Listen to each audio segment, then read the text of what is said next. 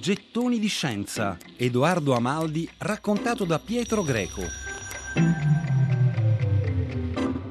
Dopo la fine della guerra, Amaldi eh, progetta la ricostruzione della fisica e anche del paese, eh, perché l'Italia deve essere per l'appunto riportata in auge nell'ambito della fisica e trasformata da paese agricolo in paese industriale eh, avanzato.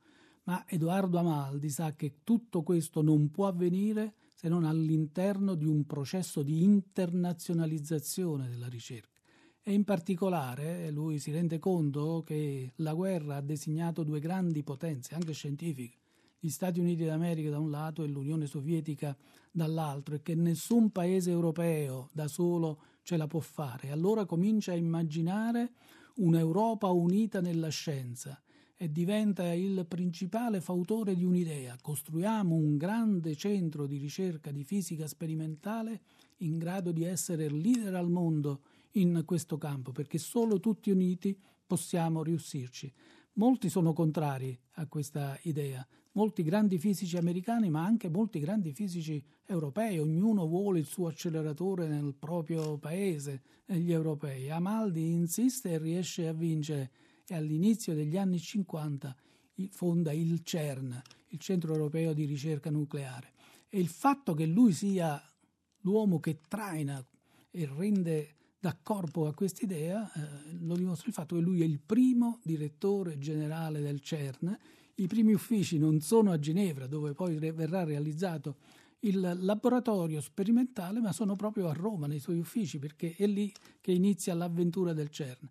Il CERN diventerà il più grande laboratorio di fisica al mondo e oggi ospita la gran parte dei fisici che si occupano di fisica delle particelle.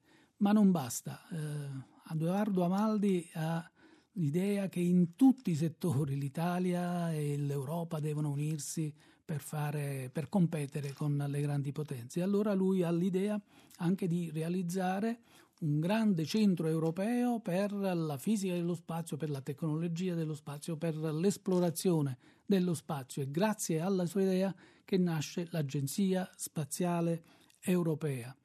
Tutte queste operazioni straordinarie di cui ancora oggi diciamo, abbiamo, raccogliamo i frutti generosi e vengono in qualche modo interrotti nel 1963 con il caso Ippolito, quando Amaldi si trova coinvolto in qualche modo in un attacco molto diretto alla scienza e all'alta tecnologia in Italia.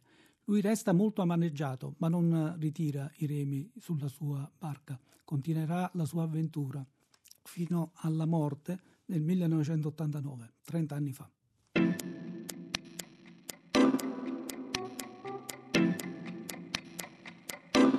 Gettoni di scienza. Edoardo Amaldi raccontato da Pietro Greco.